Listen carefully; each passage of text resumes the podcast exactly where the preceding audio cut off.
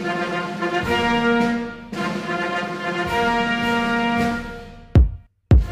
help me God. So help me God. So help me God. So help me God. So help me God. So help me God.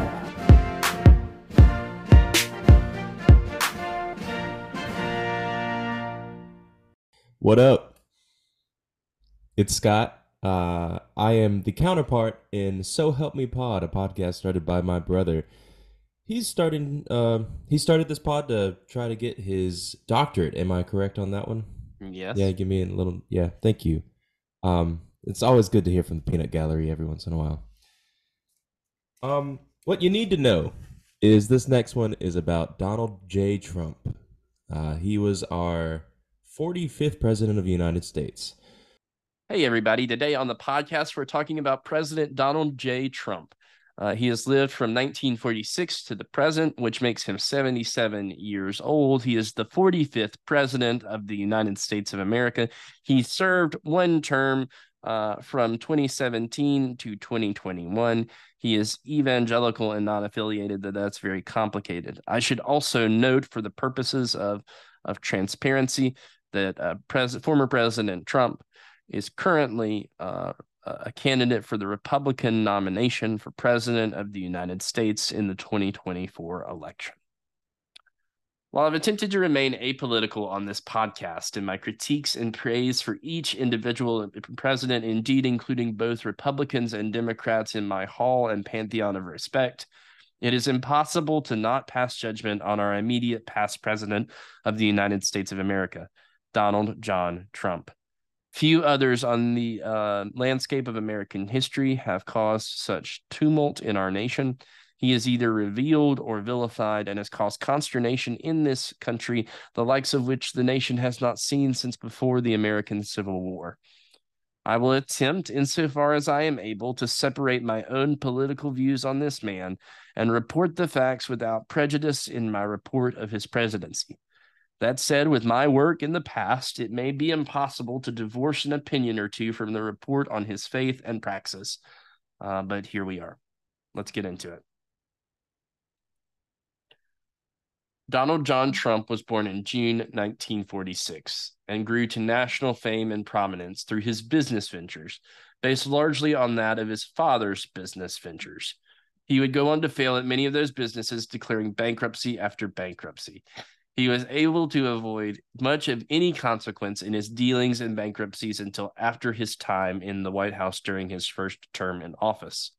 He has been married three times and has five children spanning those three marriages. He came to political prominence during the 2012 political contest between Barack Obama and Governor, now Senator Mitt Romney. He questioned the authenticity of President Obama's United States citizenship, and some began to flout the potential of a Trump run for the White House, which would ultimately come to fruition in the form of a 2016 come from behind victory against the Democrat in the contest, former Secretary of State Hillary Rodham Clinton. He won the Electoral College despite losing the popular vote. He was elected as the first president of the United States without any previous government or military experience to speak for. It is important to note here that a special counsel determined that the Russian Federation had participated in misinformation campaigns aimed at ensuring that Donald Trump would be elected the 45th president of the United States. President Trump quickly employed a travel ban of several majority Muslim nations that would draw the ire of Democrats and even members of his own party who thought it unwise to do so. He disparaged the countries listed in the ban as well. His other uh, accomplishments include a buddying up of relations with North Korea's dictator Kim Jong un and president of the Russian Federation Vladimir Putin. He shredded the Iranian nuclear deal, preventing the proliferation of nuclear arms in Iran. He would withdraw the United States from the Paris Climate Agreement and create friction with many loyal foreign allies. During the Charlottesville protests in 2017, he would attribute good people on both sides of the ordeal, white supremacists and counter protesters. He would appoint three controversial justices to the United States Supreme Court. President Trump remains at the time of this recording to be the only president to have been impeached twice. He joins the impeachment club of both Presidents Andrew Johnson and Bill Clinton. However, those two presidents would not would only be impeached once during their terms in office. President Trump lost the 2020 election in November of that year to our current president, President Joe Biden. President Trump's subsequent politics and rhetoric surrounding the 2020 election culminated in his coordinated actions on January 6, 2021, as he attempted to subvert duly appointed federal activities to certify the 2020 election by the United States Congress. His supporters that were cheered on by President Trump would storm the Capitol building in what has become known as the January 6th insurrection. President Trump, after being unable to subvert the election, would depart Washington on January 20th and choose not to attend the 2021 presidential inauguration of Joe Biden. Vice President Mike Pence represented the outgoing administration in his stead. Currently, and despite this record, President Trump is the front runner to win the Republican nomination to run for president of the United States in the 2024 election. If he is elected, he'll become the first president with 91 felony indictments ranging from state and federal levels. He is the first president to have been indicted with a felony in United States history. And if he were elected to the president during the 2024 election, he would become the only second president to be elected to non sequential terms. We wish him well in court today. so, what about his faith and public life?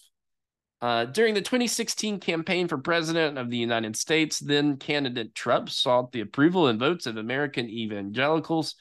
He uh, did so by promising swift action on abortion rights, appointing conservative judges to the federal bench, and social policies that met their standards. This promise, uh, these promises led to overwhelming support from evangelical Christians, despite his lack of chops in his ability to talk about his own faith. Uh, during that same campaign, uh, Donald Trump indicated that he attended the famed Marble Collegiate Church in Manhattan. Uh, however, after reporters approached the Reverend Dr. Michael Brown, who was pastor of Marble Collegiate Church, who is also pastor of Boone United Methodist Church, Scott, interestingly enough, a statement was released saying that Trump was not a member and had not attended the church in recent memory. Trump probably believed that he was a member there due to his affinity to Norman Vincent Peale, uh, the famed previous senior minister of that church. That said, affinity for a minister does not indicate or constitute church membership. One of the most consequential moments uh, of President Trump's time in office came when President Trump crossed over to St. John's Episcopal Church in Lafayette Square for a photo op and to declare the return of law and order after a summer of protests decrying racist violence and policy. This move was uh, by the president required the gassing of protesters in the way of the president's movement. Upon arrival at St. John's Church, uh, the president uh, brandished a Bible for the photo. Hoisting the Bible up in one hand, the president indicated the book was his guiding force.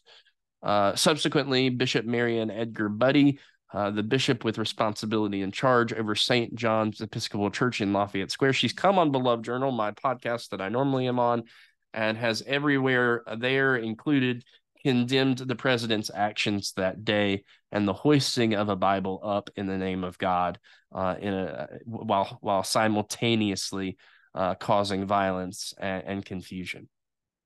The president was raised in a Reformed Presbyterian tradition, but as he has become a strange bedfellow with evangelicals, his alleged alignment with the uh, Presbyterian tradition would wane. Some even saw his kind of high church, as we were talking about in previous podcasts, his his high church traditions as being um, something of, of a problem for him with evangelicals. He would eventually declare himself a non denominational or non affiliated evangelical Christian. Uh, this proclamation of adjustment in faith would prove politically advantageous for the president, despite lack of proof uh, of the adjustment on his part. Scott, what questions do you have about our uh, president? our 45th president. One of the things I've noticed is that he really did. Uh, I don't want to say flip flop, but he's chosen his denomination very carefully throughout his presidency. So he started. Can you tell me again what he started as, and he's now ended as a non-denominational uh, Christian. He started as Presbyterian, so you think of kind of high church Presbyterian would be what many would consider him. He even attends some Episcopal church near Mar-a-Lago. But on the outside, kind of the flip flop of that is that he's an evangelical, non denominational Christian. So you might think of in our area, Scott, we have like an elevation church. They would be considered non denominational evangelical Christians. Has the choice of church ever gone into the political realm of what's the best thing to choose at the time? So it would be Trump's thinking would be okay, I can have more people on my side due to the fact that I'm non-denominational and my base is non-denominational instead of Presbyterian? Is that one of the things that might go into a president's decision? And if so, why don't presidents run as Episcopalian since it's statistically better uh, of a of a chance that the president is Episcopalian? That's a good point. I, I, think just because it's statistically better doesn't mean it's going to appeal to the wider populace, right? Like, I mean, uh, many people are not um, it's interesting. It, it, does to answer your first question. It does go into the conversation as to who is going to be president, is what their denomination is, what their faith is, but also down to what church they attend. You'll remember uh, in 2008, Barack Obama had to, um, in large part, uh, uh, uh, disassociate himself from Trinity United Church of Christ because of the pastor's kind of a combative activist style of preaching that many saw as problematic for his campaign, even though nowadays it's small potatoes to what people say in the pulpit. All that's to say is that there are there there that that does go into consideration where you attend church, how you attend church. Uh, I think in small towns, of course, you know, you talk about the mayor wanting to attend the the, the high church downtown, you know, the corner church or whatever. Um, but that said, it's also equally important uh, to consider um, what that means for your soul. I mean, do you really want to play into that? And Donald Trump is playing the game in that regard. He is playing the game in terms of the denominations, switching to and fro in order to gain public appeal. Now, uh, have other presidents done this in the past? I would say the closest thing that I mean, it's kind of flipped, but it would be Obama leaving Trinity United Church of Christ um, because of issues with the denomination, but I don't know if it, that was to gain. I don't. I don't know. That's a hard one. That one I, is the only one I could see as similar. But most presidents keep the same throughout. Yes, that's correct.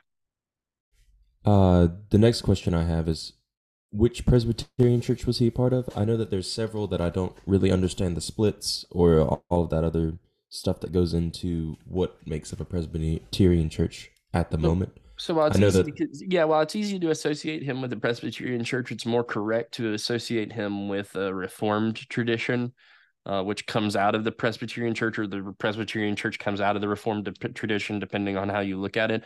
Marble Collegiate Church is a Reformed church, meaning that they're uh, they really uh, they're of the Reformed tradition. Uh, love John Calvin, all those reformers, the idea that the church is ever ancient, ever new, that kind of stuff. I mean, they're they're they're really into to not as many. You know, you would see them as as maybe they could be high church, but not as much stained glass. Um, but they still are very similar to what a Methodist church, with the exception of them saying tres- uh, debts and we saying trespasses, might be. So you could see how that might be a political landmine for the president if he's attending a church that's high steeple, um, uh, rich in liturgy, people might not like that who are evangelicals who don't cling to that. So you could see why they might not like him being a part of that. What non denominational church does he attend now? To be quite frank, Donald Trump does not attend church unless it's politically advantageous for him. You see him at occasionally at churches on the campaign trail, but most of his time has been spent in court. All right, that's all my questions. In the late 1990s, uh, I was visiting the White House uh, for the first time with my parents and grandmother. Uh, they recall with a sense of patriotism my righteous indignation of the protesters in front of the Clinton White House saying terrible things about our nation's 42nd president. Uh, I walked up and said they should respect the office of the presidency, even if they couldn't respect the person holding the office. I think about that line from my young mouth to this day and how it falls flat when someone denigrates the office of the president and desecrates it in every way. When I was envisioning this project, I thought that choosing 12 presidents was an appropriate number as I could coin them disciples or apostles of democracy. If we play this out to this national conclusion, then President Trump stands as the Judas of the bunch that we have recounted, equal parts betrayer and conspirer to end the good work begun. The question for well meaning Americans is now in this grand country can so long endure despite another possible four year administration of a demagogue. The answer is still being written and the story is not over. Though we have almost completed our odyssey for the purposes of my doctoral dissertation capstone, I will be airing one more episode after this in this podcast series that seeks to summarize the best of the American presidencies the moments that we may not have covered in the 12 episodes and the bonus episodes that still require an honorable mention and theological analysis. If Scott will come back, maybe he'll ask some questions too. Uh, so look for it wherever you get your podcasts. And thank you so much uh, for tuning in to So Help Me Pod.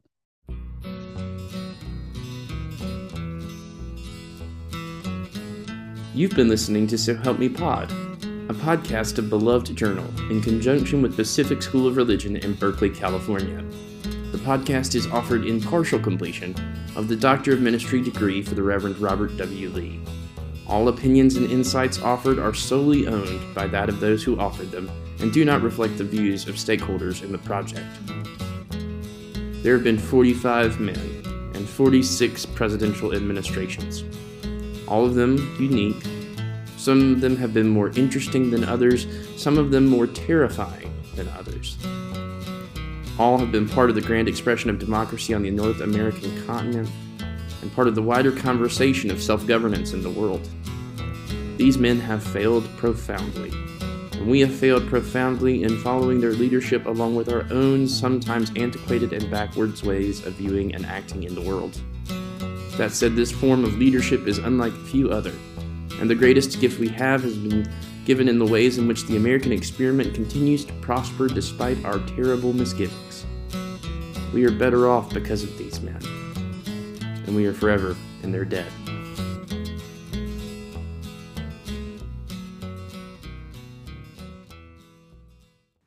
For more information, visit www.roblee,